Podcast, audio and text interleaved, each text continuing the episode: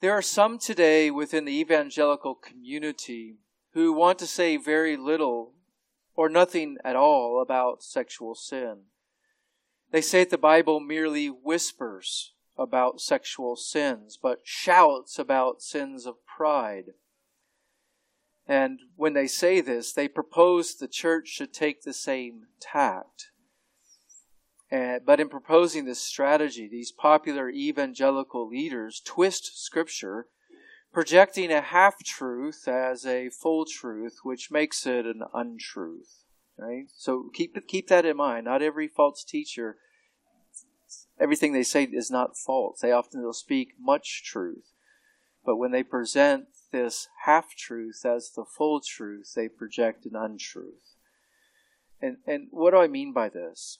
Was Jesus compassionate towards those who recognized that they were sinners, especially towards women who were prostitutes that came to him? Of course. You know, there's countless examples uh, of this. Yet to project this as Jesus' only response towards sinners, and especially towards sexual sinners, is, is not accurate. To the woman at the well who had been married five times and was living with a man who was not her husband, Jesus tenderly confronted her by identifying her sins. And that's one of the reasons that she knew he was the Messiah because he told her all the secret stuff going on in her life. Jesus knew all that. Jesus tenderly confronted her by identifying her sin and, and called her to believe in him as the Savior of the world. So we affirm that Jesus was definitely compassionate toward those who humbly saw themselves as sinners in light of God's holiness and God's laws, and we should take the same tact as the church.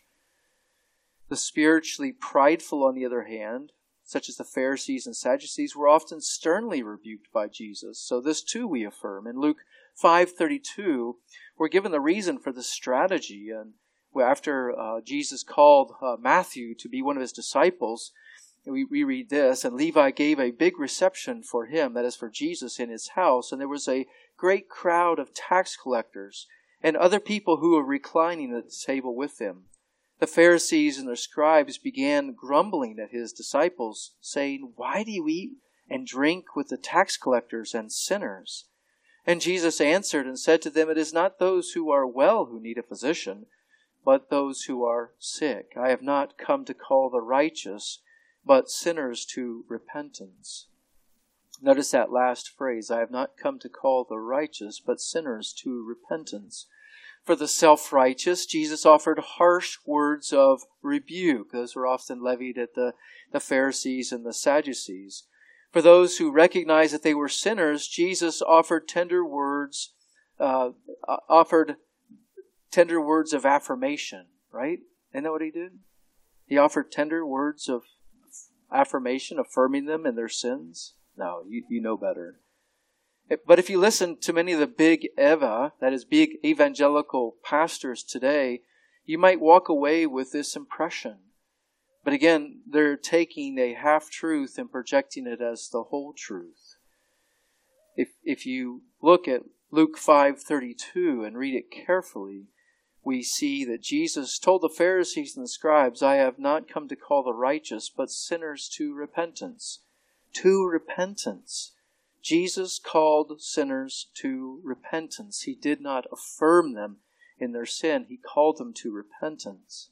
Jesus' mission to call sinners to repentance is really the Father's mission. This is masterfully presented to us in Luke 15. So I'm going to have you open up your Bibles to Luke 15 just so you can track along with me.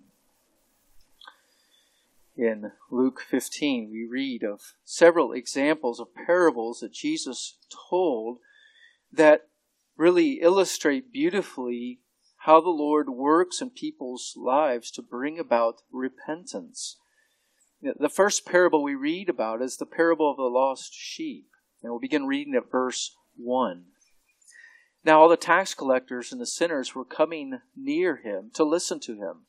Both the Pharisees and the scribes began to grumble, saying, This man receives sinners and eats with them.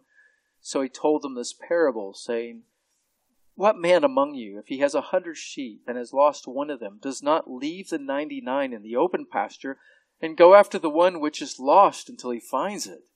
And when he has found it, he lays it on its shoulders, rejoicing. And when he comes home, he calls together his friends and his neighbors, saying to them, Rejoice with me, for I have found my sheep which was lost. Now you might think, well, what does this parable mean? Jesus explains it in verse 7. I tell you that in the same way there will be more joy in heaven over one sinner who repents than over 99 righteous persons who need no repentance. Notice the emphasis on repentance that Jesus brings in there. Heaven rejoices when sinners turn to Christ and repent of their sins. Jesus is not in the business of affirming people in their sins. He is in the business of calling people to repentance, and when they repent of their sins, he saves them. Let's continue reading on. Look at the parable of the lost coin in verse 8. Or what woman, if she has, has ten silver coins and loses one coin, does not light a lamp and sweep the house and search carefully until she finds it? Now, when you think of coins, you might think of a penny and you think, oh, no big, no big deal. But consider it a, a very valuable penny. If it, if it was a coin of of pure gold that was worth thousands of dollars, you would do exactly what she is doing in this. And when she has found it, she calls together her friends and neighbors, saying, Rejoice for me, for I have found the coin which I had lost. In the same way, I tell you, there is joy in the presence of the angels of God over one sinner who repents. And then Jesus tells the extended parable, of the prodigal son, right, which we won't take time to go into today, but but the whole point of that story is the fact is the father's rejoicing at the son when he prodigal son when he repents and comes back to his father. Right? All of that to say that God works in people's lives to call them to repentance. So it's Jesus' mission to call sinners to repentance, and this is also the Father's mission to call sinners to repentance. Remember, Jesus said that I and the Father are one. That Jesus didn't teach anything. He didn't do anything that he didn't see, that he hadn't heard from his Father, that his Father didn't want him doing. They were unified in their mission. But we can also see that the Holy Spirit's mission extends the mission of Jesus into our lives. One of the Holy Spirit's ministries is to convict us of sin and um, and our and our need of righteousness and the judgment to come.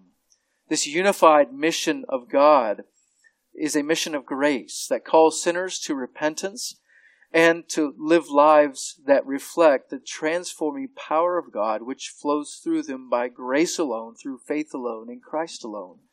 This is encapsulated for us in Titus 2, and I'll just read that. Titus 2, 4, verses 14 11 to 14.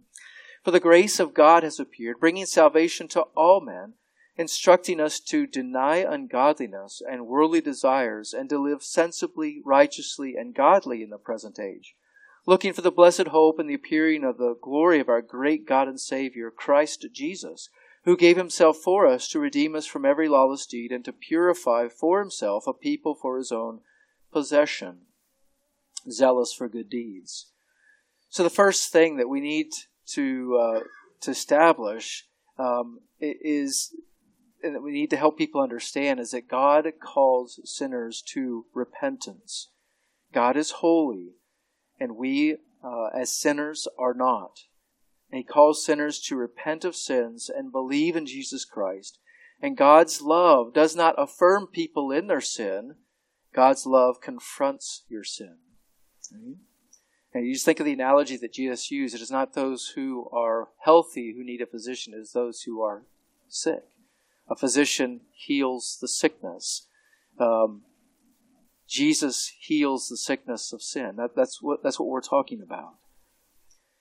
We also need to understand that this call of repentance includes a call to repent, not just of sins in general, but this morning I want to turn a particular spotlight on sexual sins. Sexual sins are not the only types of sins that God calls us to repent of, not at all.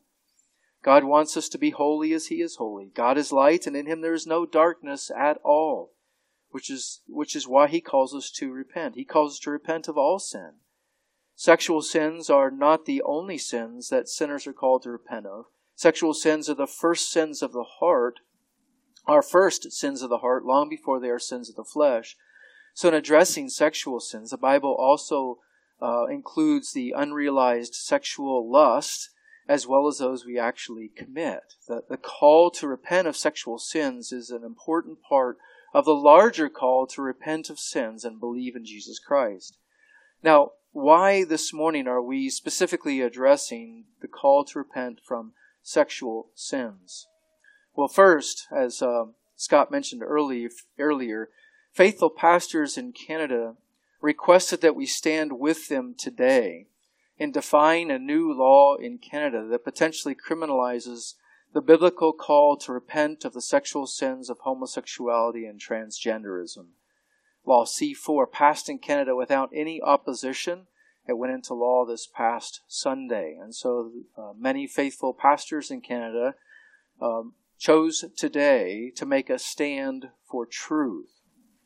And they asked uh, pastors in the United States and other places to stand with them that law, C4, passed um, in Canada, uh, bans conversion therapy for homosexuals and people who believe they are transgender. Now, I, we don't support what is called uh, conversion therapy in the in the therapeutic sense. Uh, and I won't take time to explain that. We are not supportive of that, but we are very supportive of the fact that sinners need to repent. Sinners need to be converted and that is God's work. Uh, Pastor James Coates, who you might um, remember was uh, jailed this past year for his for his uh, stand in um, just the church gathering and insistence the church gathered together. Um, he's a pastor of Grace Life Church in Edmonton, Canada.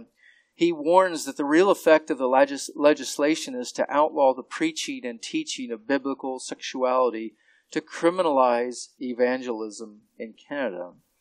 One news commentator describes Law C4 uh, this way The language of C4, as the law is known, is so broad that it could apply to almost any context.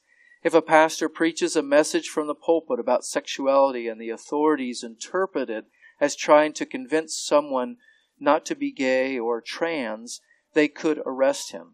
Same with a teacher at a Christian school or a lay minister offering church counseling.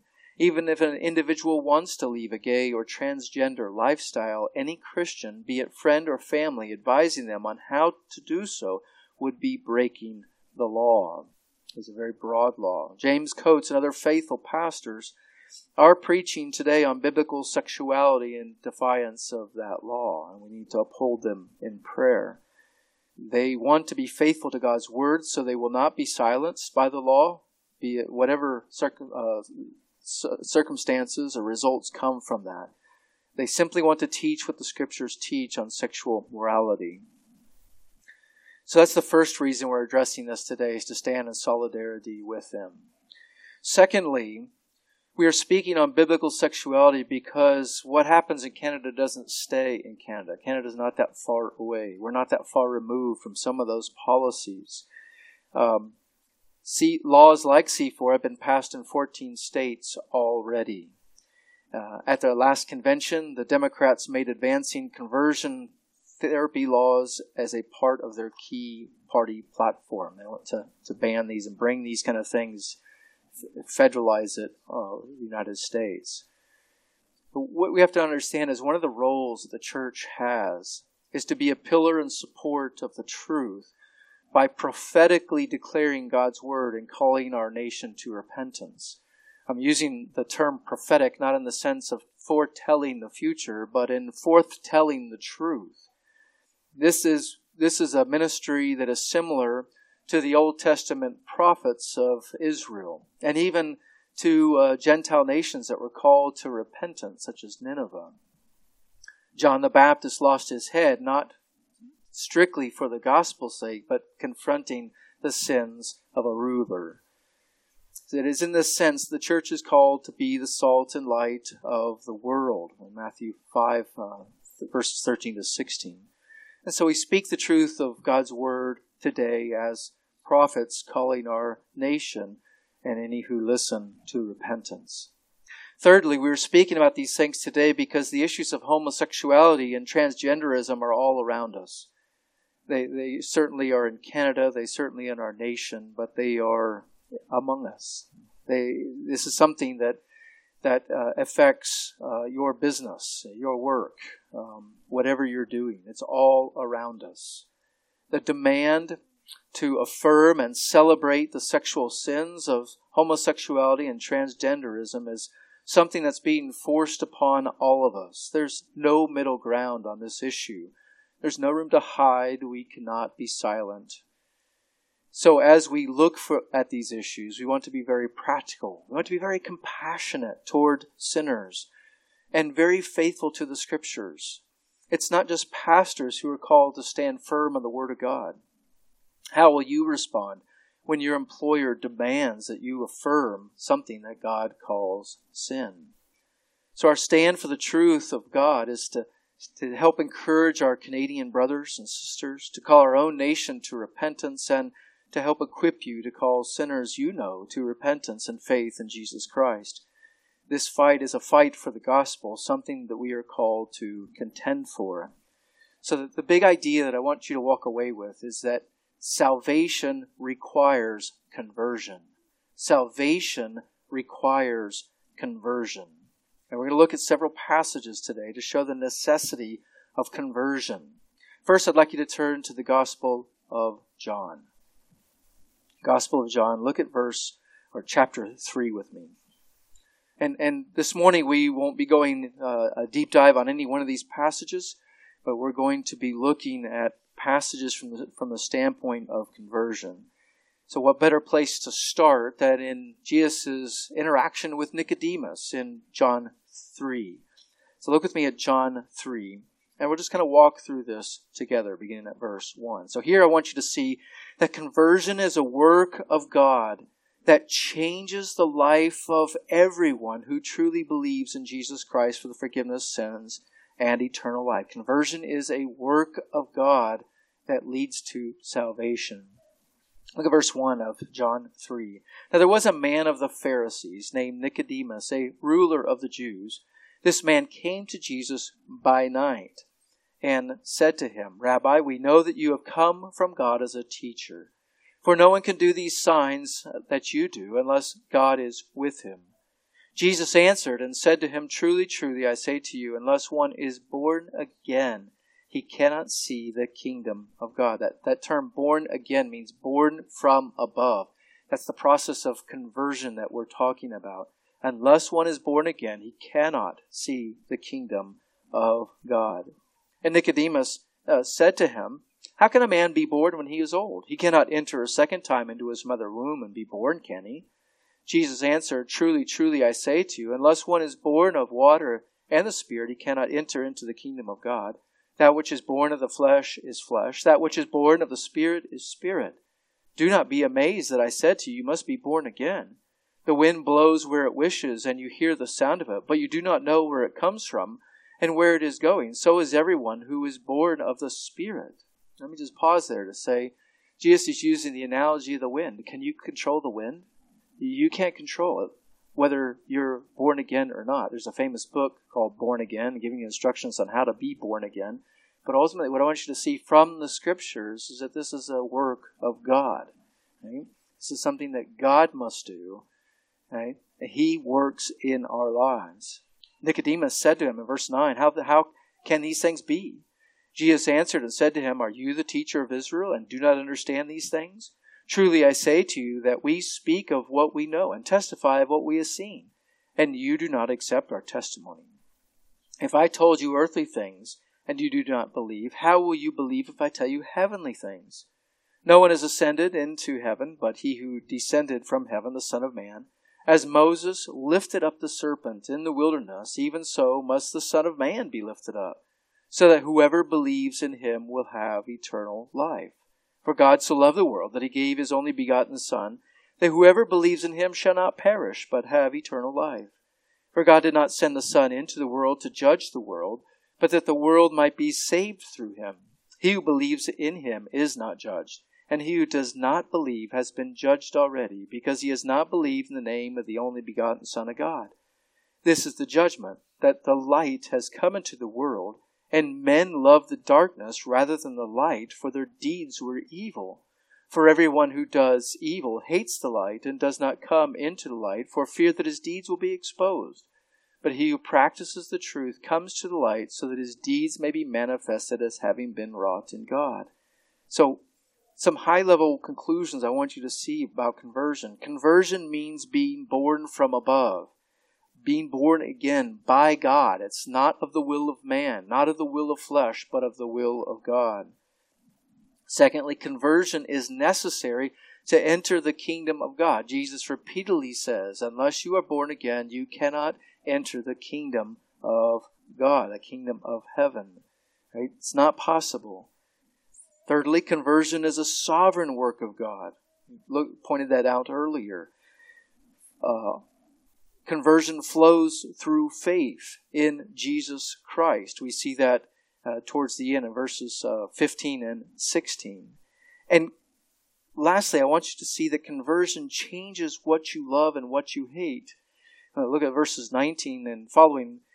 Jesus says, This is the judgment that the light has come into the world, and men loved the darkness rather than the light, for their deeds were evil. For everyone who does evil hates the light and does not come to the light for fear that his deeds will be exposed. So without conversion, we, we um, loved the darkness, hated the light because we didn't want the light to expose our evil deeds.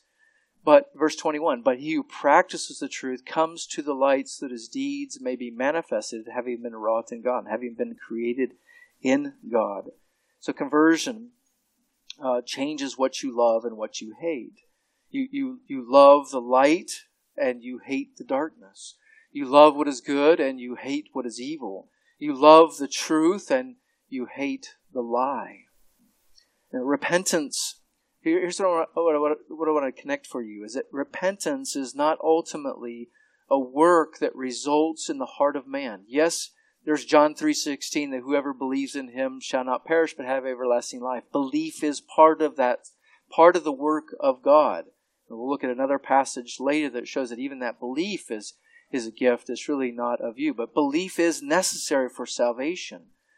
But understand that the repentance that we're talking about is not a work that you can do. Repentance is something that originates in the heart of man. True repentance flows from God's work in our lives. And so when we call people to repentance, we're not calling them to change themselves. We're not calling them to pull themselves up by the bootstraps and change themselves something they cannot do. Uh, the scriptures reference the fact that the leopard cannot change his spots and the Ethiopian cannot change his skin, so you cannot change your heart. So the repentance that we're talking about is not a an outside in type of turning. And, and I just take a moment to, to define repentance. Repentance means turning 180 degrees from the direction we were headed. So we were headed in the direction of sin. You stop going that direction and you go in the direction of holiness and righteousness that God calls us to go. So true repentance flows from within. It's not forced from outside. True repentance flows from a changed heart that only God can give you. And He gives that at, at this, at, the, at conversion.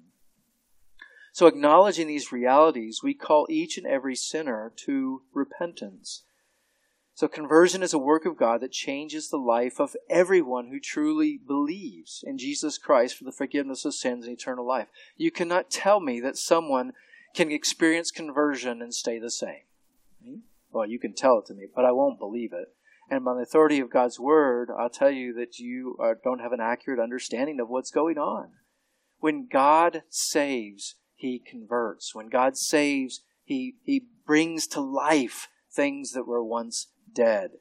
Your life is changed. Secondly, I want you to see that conversion is necessary because a relationship with God requires drastic change. Why is conversion necessary? Because our lives need to be drastically changed. And, and for this, I want you to turn to 1 John, the book of 1 John, chapter 1. You know, God is not okay with how we were as sinners. So if you have been born again from above, if you're a Christian today, then, then God's wrath towards your sin is appeased and satisfied through Jesus Christ, and you are His child and He loves you and pours out His love upon you.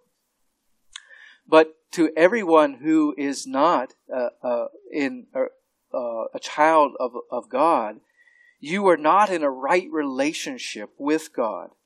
And you cannot even relate to God. You can call out to pray to God, but you cannot rightly relate to Him as God because of your sin. I want you to see this. Look at, look at 1 John 1 uh, 5. This is the message that we have heard from Him and announced to you that God is light, and in Him there is no darkness at all. None. Not one ounce. Not one shadow. Not one dark closet. Nothing. So you see, because we are born as sinners, we can't relate properly to God. We can't have that relationship with God. That's why we need Christ. And, and conversion is necessary in order that we might have fellowship with God. God must change us. He must change our hearts so that we can rightly relate to Him. And, and I just want to point out a few from, from 1 John, a few passages that help us understand that. So a, a relationship with God requires that there be no darkness within us. That, that requires that the term light is used for holiness. Darkness is used to speak of sinfulness. So relationship with God requires holiness. That's what we can see from 1 John 1 5. Look at 1 John 2 29. 1 John 2 29. We're just kind of like um, hovering over certain passages that, that speak about being born of Him. There, John says, if you know that He is righteous, that is, God is righteous, you know that everyone who also practices righteousness is born of Him. So, how can you tell that someone is born of God and that is they practice righteousness? Now, now here we want to be very careful to say that, that we're talking about the pattern of your life. We're not talking about sinless perfection, which the scriptures do not teach at all. So it's not that the scriptures, uh, it's not that we become uh, sinless. In fact, the book of First John says, if you say you have no sin, you're a, you're a liar, and the truth is not in you. But it's the pattern of your life that we're talking about. Everyone who also practices righteousness is born of Him. So a relationship with God requires practicing righteousness. Again, it, he, God doesn't affirm someone in their unrighteousness. He calls them to live a life of righteousness. Look at 1 John 3, 1 John 3, 9. No one who is born of God practices sin because his seed abides in him and he cannot sin because he is born of God. Now, when he's talking about he cannot sin, understand what he's talking about as a believer, someone born of God cannot continue in sin, right? They cannot continue in sin, eh, meaning that their sin is, is, is just goes on and on. Doesn't mean they're always committing that sin, but their sin is unbroken by true repentance. The difference between a believer's sin and an unbeliever's sin is that a believer's sin is broken by true repentance. There are, there are periods in time where we see or are confronted by our sin, we confess our sin to our Lord, and there's genuine repentance in our lives over that sin. That sin does not have domination in our lives. If any sin has domination in your life, then you are not ruled by God. Look at 1 John 4 7. 1 John 4 7, where we see that a relationship with God requires having a, a love for one another. So a relationship with God requires holiness. A relationship with God requires practicing righteousness. A relationship with God requires an inability to, to practice sin that is ongoing and ongoing sense without repentance. And here, a relationship with God requires having love for one another. 1 John 4 7. Beloved, let us love one another, for love is from God, and everyone who loves God is born of God and knows God. So again, we're, we're seeing here the, the, the connection between being born of God and loving others. It requires us to have love for one another. Uh, 1 John 5, look at 1 John 5. We see a relationship with God requires keeping His commandments. 1 John 5, the first uh, four verses there. Whoever believes that Jesus is the Christ is born of God, and whoever loves the Father loves the child born of him. By this we know that we love the children of God when we love God and observe His commandments. For this is the love of God, that we keep his commandments, and his commandments are not burdensome. For whatever is born of God overcomes the world, and this is the victory that has overcome the world, our faith. Who is the one that overcomes the world but he who believes that Jesus is the Son of God? So a relationship with God requires us keeping his commandments, not in a burdensome way, not, not in any kind of senses to earn our salvation, because we can't do that. You know that. Right? But in the sense that once somebody is born again, the pattern of their life changes to, to as to um, keep his commandments. And look at 1 John 5:18. We see the relationship with God requires the Lord excuse me, requires the Lord keeping us holy. 1 John 5:18. We know that one, no one who is born of God sins, but he who is born of God keeps him, and the evil one does not touch him. So ultimately, the pattern of our lives in walking in holiness and righteousness isn't isn't in our own strength. It is God's work in our lives. He protects us. He cares for us. So conversion is necessary. All this to say, 1 John Conversion is necessary because a relationship with God requires drastic change. God has to drastically change us in order to rightly relate uh, to us because He is holy and in our natural state we are not. Thirdly, I want you to see that conversion is necessary because you need to be prepared for heaven in the eternal state. You need to be prepared for heaven in the eternal state. Um, Please turn to 1 Corinthians chapter 6. 1 Corinthians. Excuse me. 1 Corinthians chapter 6.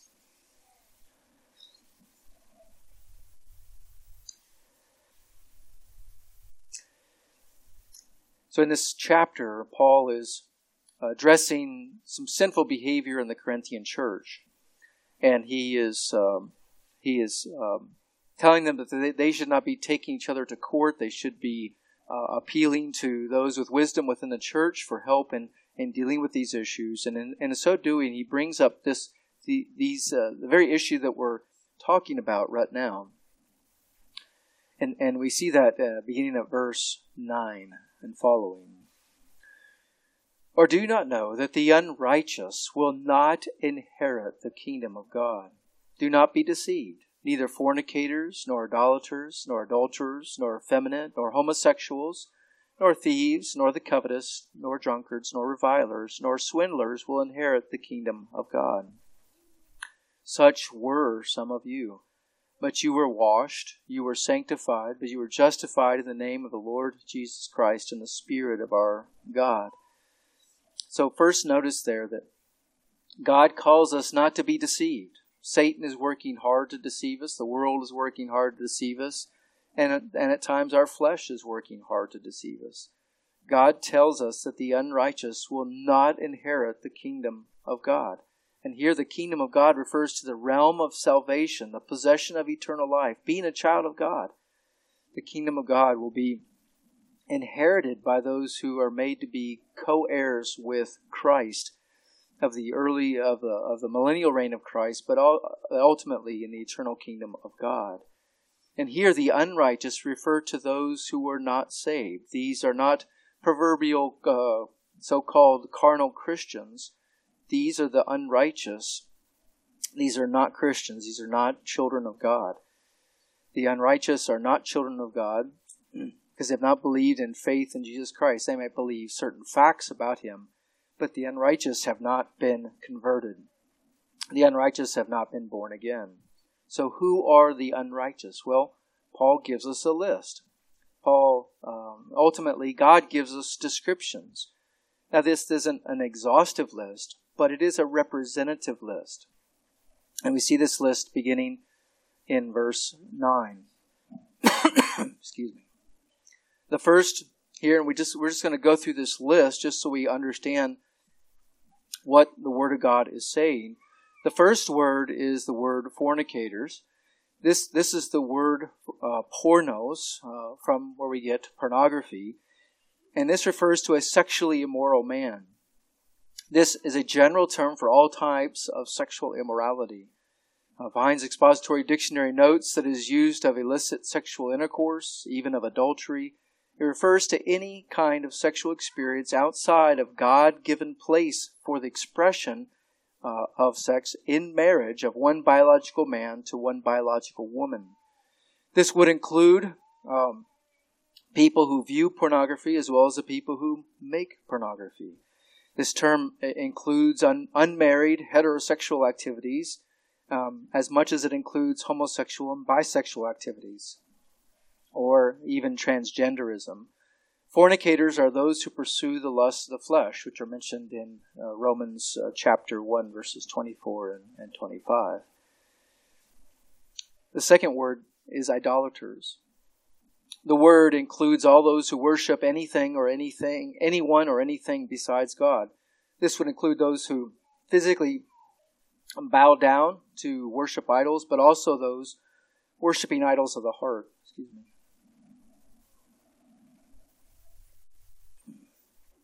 Idolatry is associated with fornication, it's associated with greed in Colossians 3 5, and the covetous man in Ephesians 5 5. Adulterers are those who um, are engaged in sexual activity with someone else's spouse. The scriptures often use the word in a metaphorical sense to refer to those who are unfaithful to God. the Spirit of God reminds us in Hebrews 13:4 that marriage is to be held in honor among all, and the marriage bed undefiled. For fornicators and adulterers, God will judge. The fourth on the list is effeminate. this refers to someone who is soft in a literal sense, soft of the touch, it refers metaphorically to a male who submits his body to unnatural lewdness. Excuse me. Thus, it refers to those males who take on the natural function of the woman. Next on the list is homosexuals. This refers to male homosexuals described in these are described in Romans 26 and 27. For this reason, God gave them over to degrading passions, for their Women exchanged the natural function for that which is unnatural, and in the same way also the men abandoned the natural function of the woman and burned in their desire toward one another, men with men committing indecent acts and receiving in their own persons the due penalty of their error. Excuse me.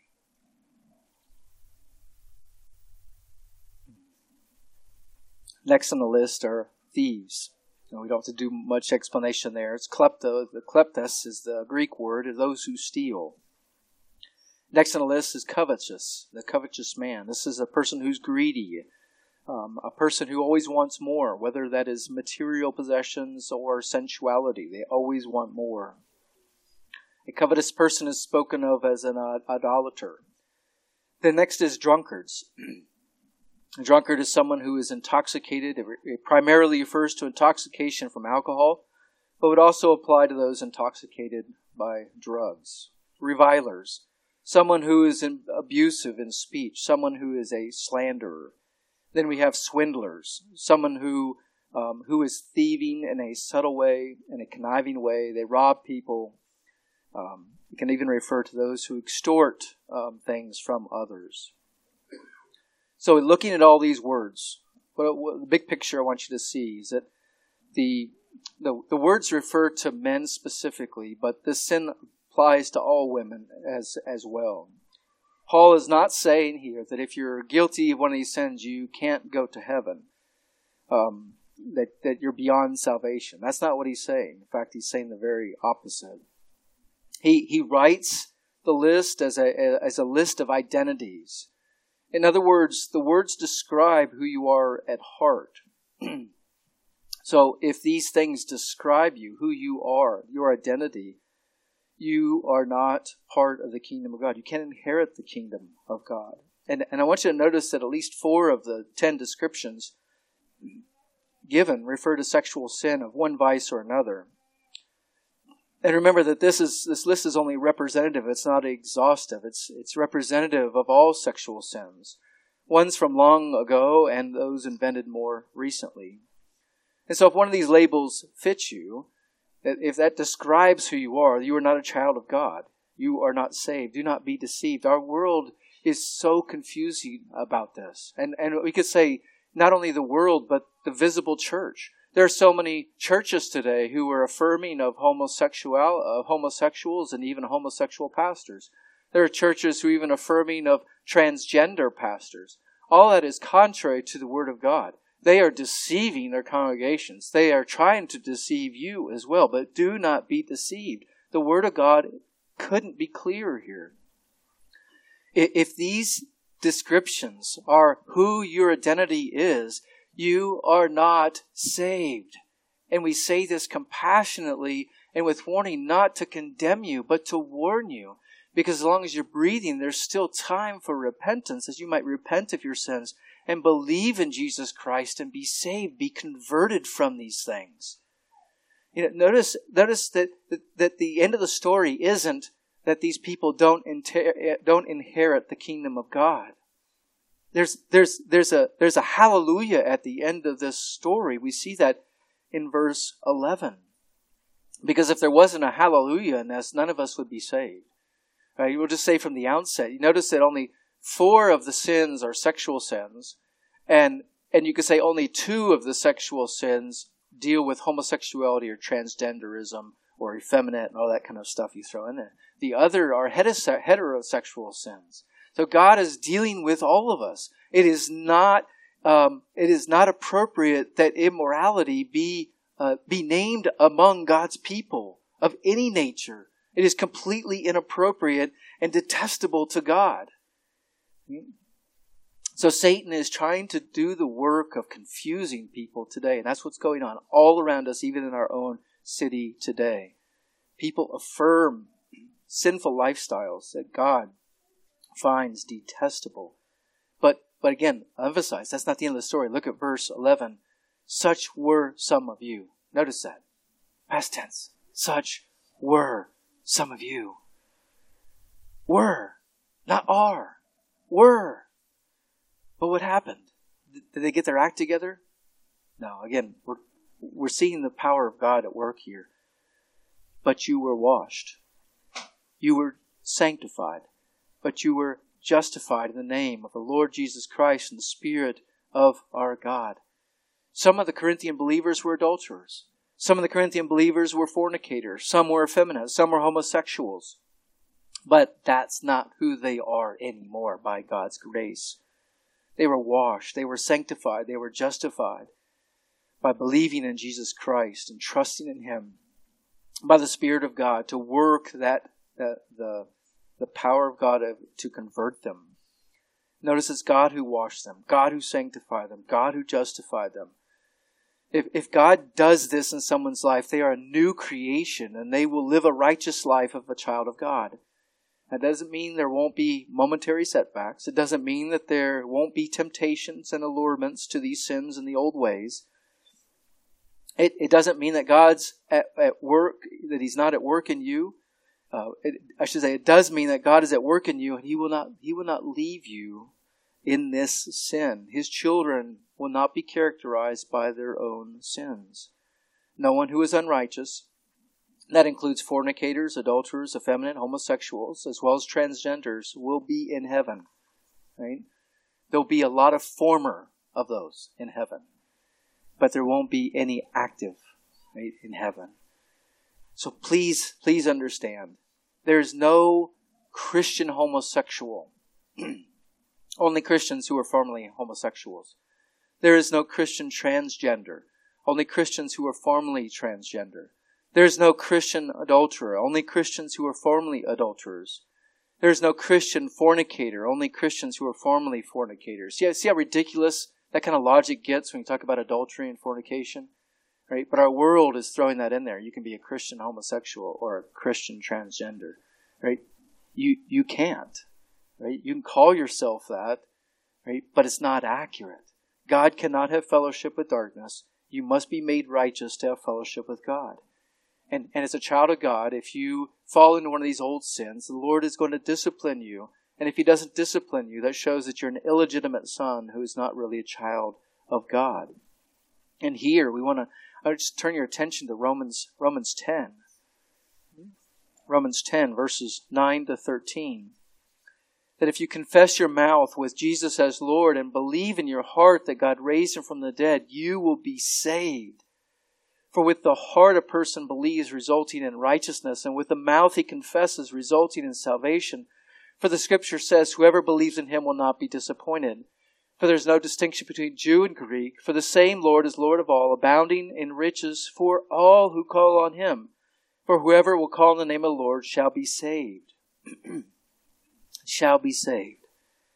Conversion is necessary because we need to be prepared for heaven.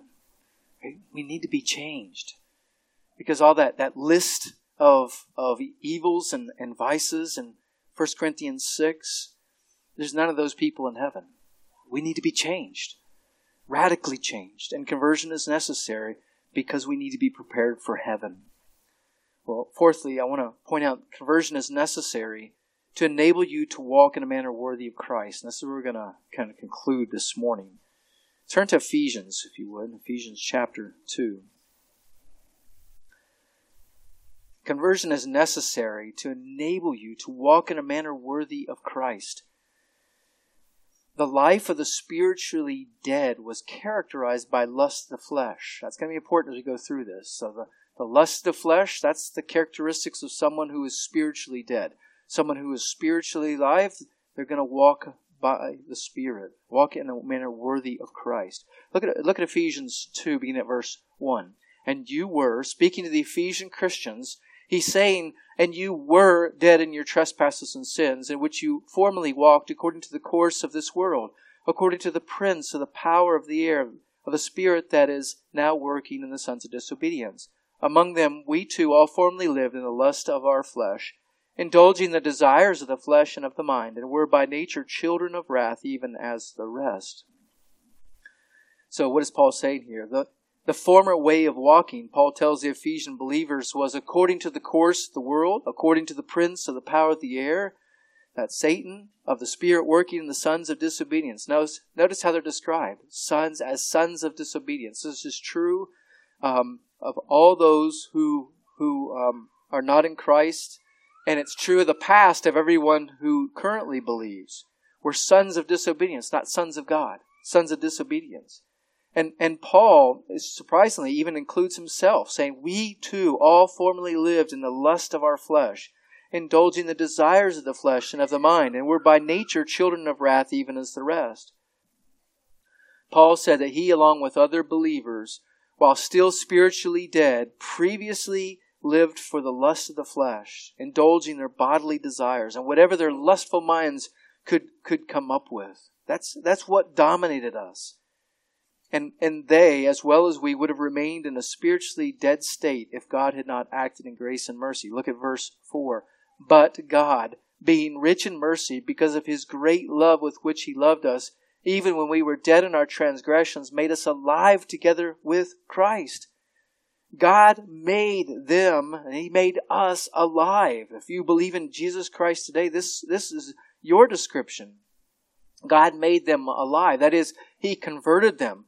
He gave them new life. He caused them to be born again. And notice, continue in verse 5 By grace you've been saved, and raised us up with him, and seated us with him in the heavenly places in Christ Jesus, so that in the ages to come he might show the surpassing riches of his grace and kindness toward us in Christ Jesus.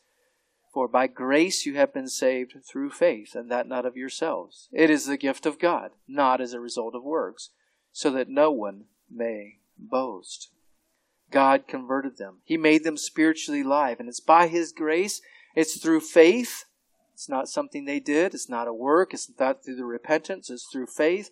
That faith even is a gift to them. And He saved them completely by His grace. So He saved us. If you're in, your, if you're in Christ today, he, he saved you by His grace so that He could manifest the surpassing riches of His grace through you in the ages to come. And notice from verse 10, we see that God made them alive to walk in righteousness and good works, not to walk in the old ways. Look at verse 10. For we are his workmanship, created in Christ Jesus for good works, which he prepared beforehand, so that we would walk in them. With the high idea of walking in them, look at, ver- look at chapter 4 of Ephesians, the first six verses there we'll see that God made us alive to walk in a manner worthy of the calling which we have been called. Uh, look at verse uh, verse one. I, Therefore, I, the prisoner of the Lord, implore you to walk in a manner worthy of the calling with which you have been called, with all humility and gentleness, with patience, showing tolerance for one another in love, being diligent to preserve the unity of the Spirit in the bond of peace.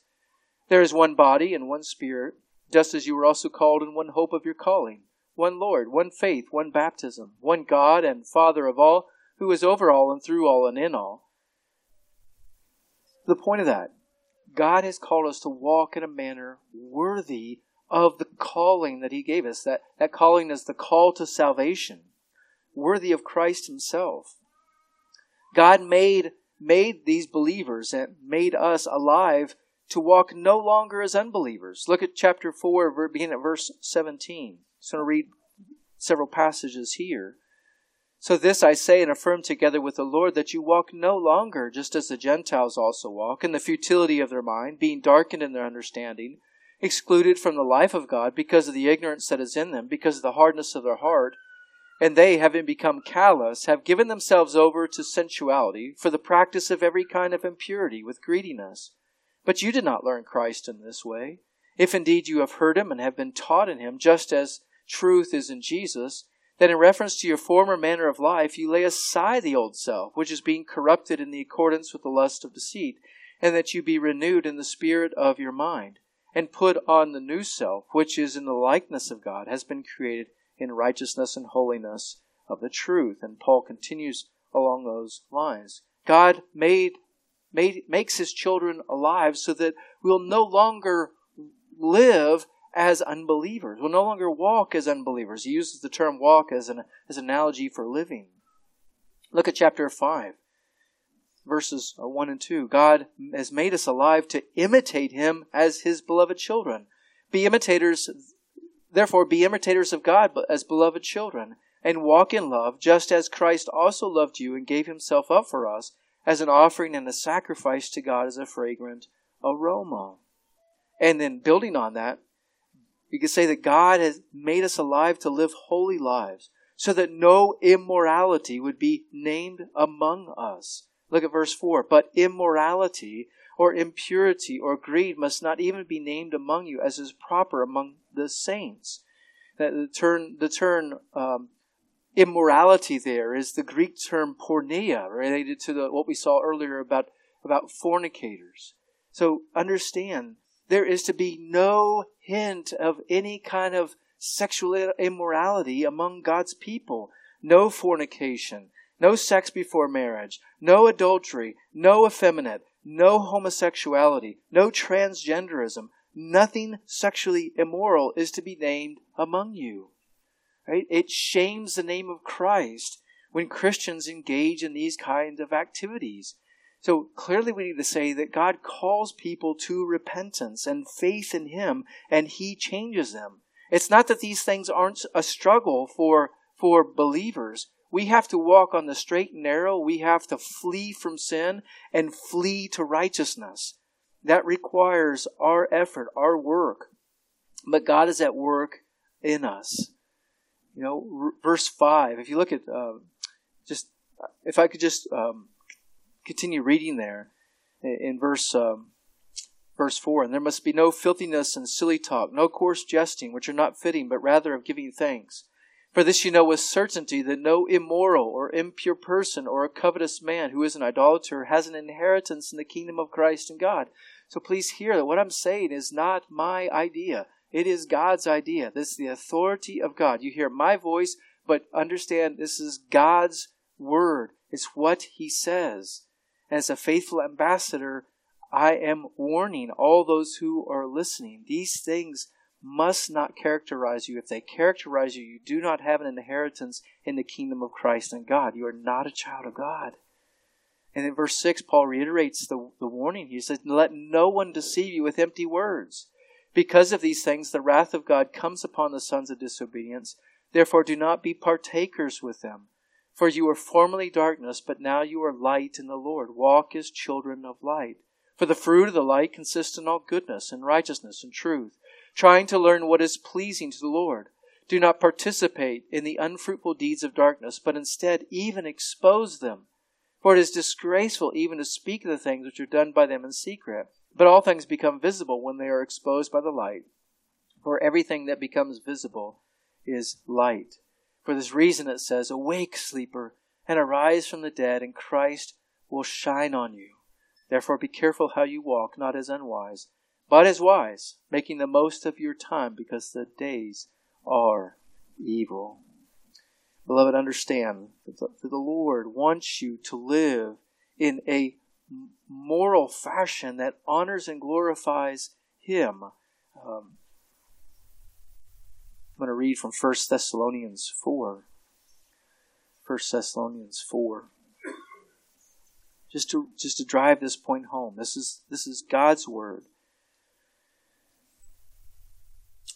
Finally, brethren, we request and exhort you in the Lord Jesus that as you receive from us instruction as how you ought to walk and please God, just as you actually do walk, that you excel still more. For you know what commandments we gave you by the authority of the Lord Jesus.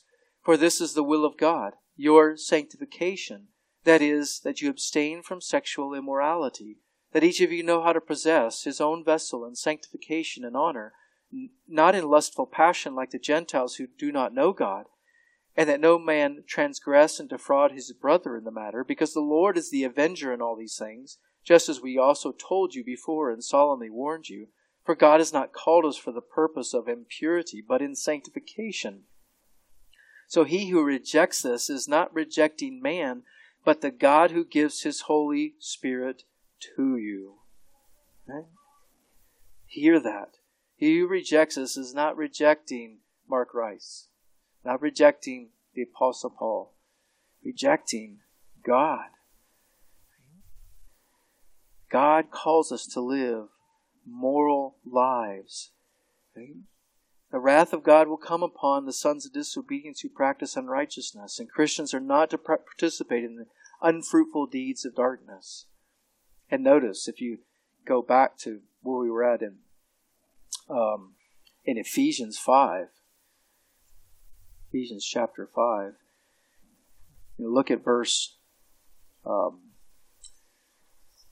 eleven of Ephesians five.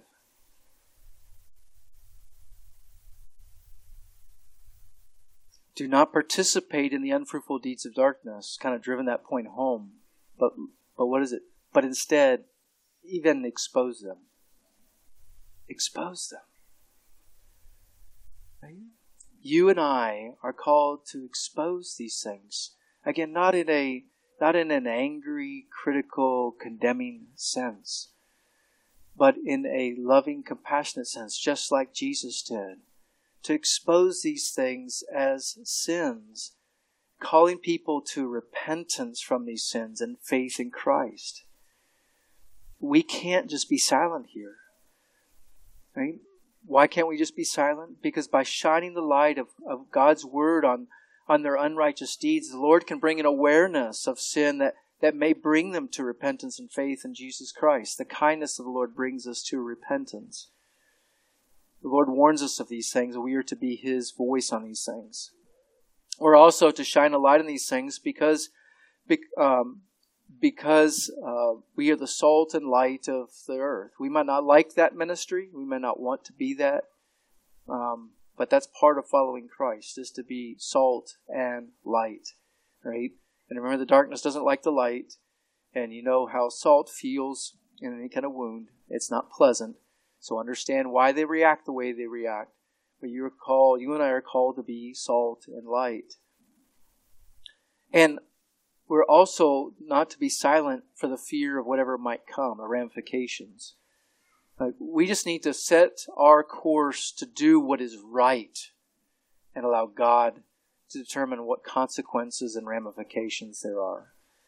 Right? So my, hear my voice. Our, our, our, our, our message is to be like that of Jesus Christ, compassionate towards sinners. We're not condemning sinners, but we are warning sinners that they must repent or they will not uh, enter the kingdom of heaven.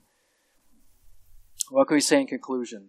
Conversion is a work of God that changes the life of everyone who truly believes in Jesus Christ for the forgiveness of sins and eternal life. Conversion is necessary because a relationship with God requires drastic change. Conversion is necessary because you and I need to be prepared for heaven and the eternal state. And conversion is necessary to enable us to walk in a manner worthy of Christ, so that we don't pursue the lust of the flesh, but pursue a high calling of walking in a worthy manner to um, of that's in a in worthy in accordance with Christ.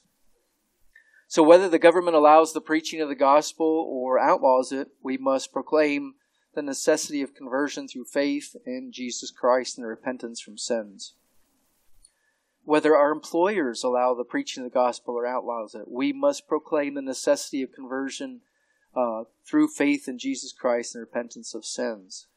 And even the larger church today has lost an appetite for this. So we have to say that whether whether other professing Christians allow the preaching of the gospel or whether they try to shame us into silence, we cannot be silent. We must proclaim the necessity of conversion through faith in Jesus Christ and the repentance of sins. In closing, I want to read 2 Timothy 3. 2 Timothy uh, 3, verse 10. Now you followed my teaching, conduct, purpose, faith, patience, love, perseverance, persecutions, and sufferings, such as happened to me at Antioch, at Iconium, and at Lystra. What persecutions I endured, and out of them all the Lord rescued me. Indeed, all who desire to live godly in Christ Jesus will be persecuted. But evil men and impostors will proceed from bad to worse, deceiving and being deceived. You, however, continue in the things you have learned and become convinced of, knowing from whom you have learned them, and that from childhood you have known the sacred writings, which are able to give you the wisdom that leads to salvation through faith which is in Christ Jesus. All scripture is inspired by God and profitable for teaching, for reproof, for correction, for training in righteousness, so that the man of God may be adequate, equipped for every good work. Let's pray. Oh Lord, we just come to you with, Lord, a desire to do what is right. Because you have placed that desire within us. Each person that's here this morning is here because you're at work in their lives. And I just ask, Lord, that you would help us to rightly understand and receive your word and to submit to your word. Lord, that, that you would be glorified in our lives. Some this morning, Lord, might need to still experience conversion. And we just pray that you would work in their lives, calling to faith and trust in you. And Lord, for those who have already experienced conversion, I just pray, Lord, you help us to walk the straight and narrow, to flee from immorality, and to live lives that honor and glorify you. Please help us, Lord God, to, to do your work in your way for your glory and honor. It's the name of Jesus we pray. Amen. Thanks for listening to the pulpit ministry of Medina Bible Church in Medina, Ohio. You can find church information a complete sermon library, and other helpful materials at medinabible.org. This message is copyrighted by Medina Bible Church. All rights reserved.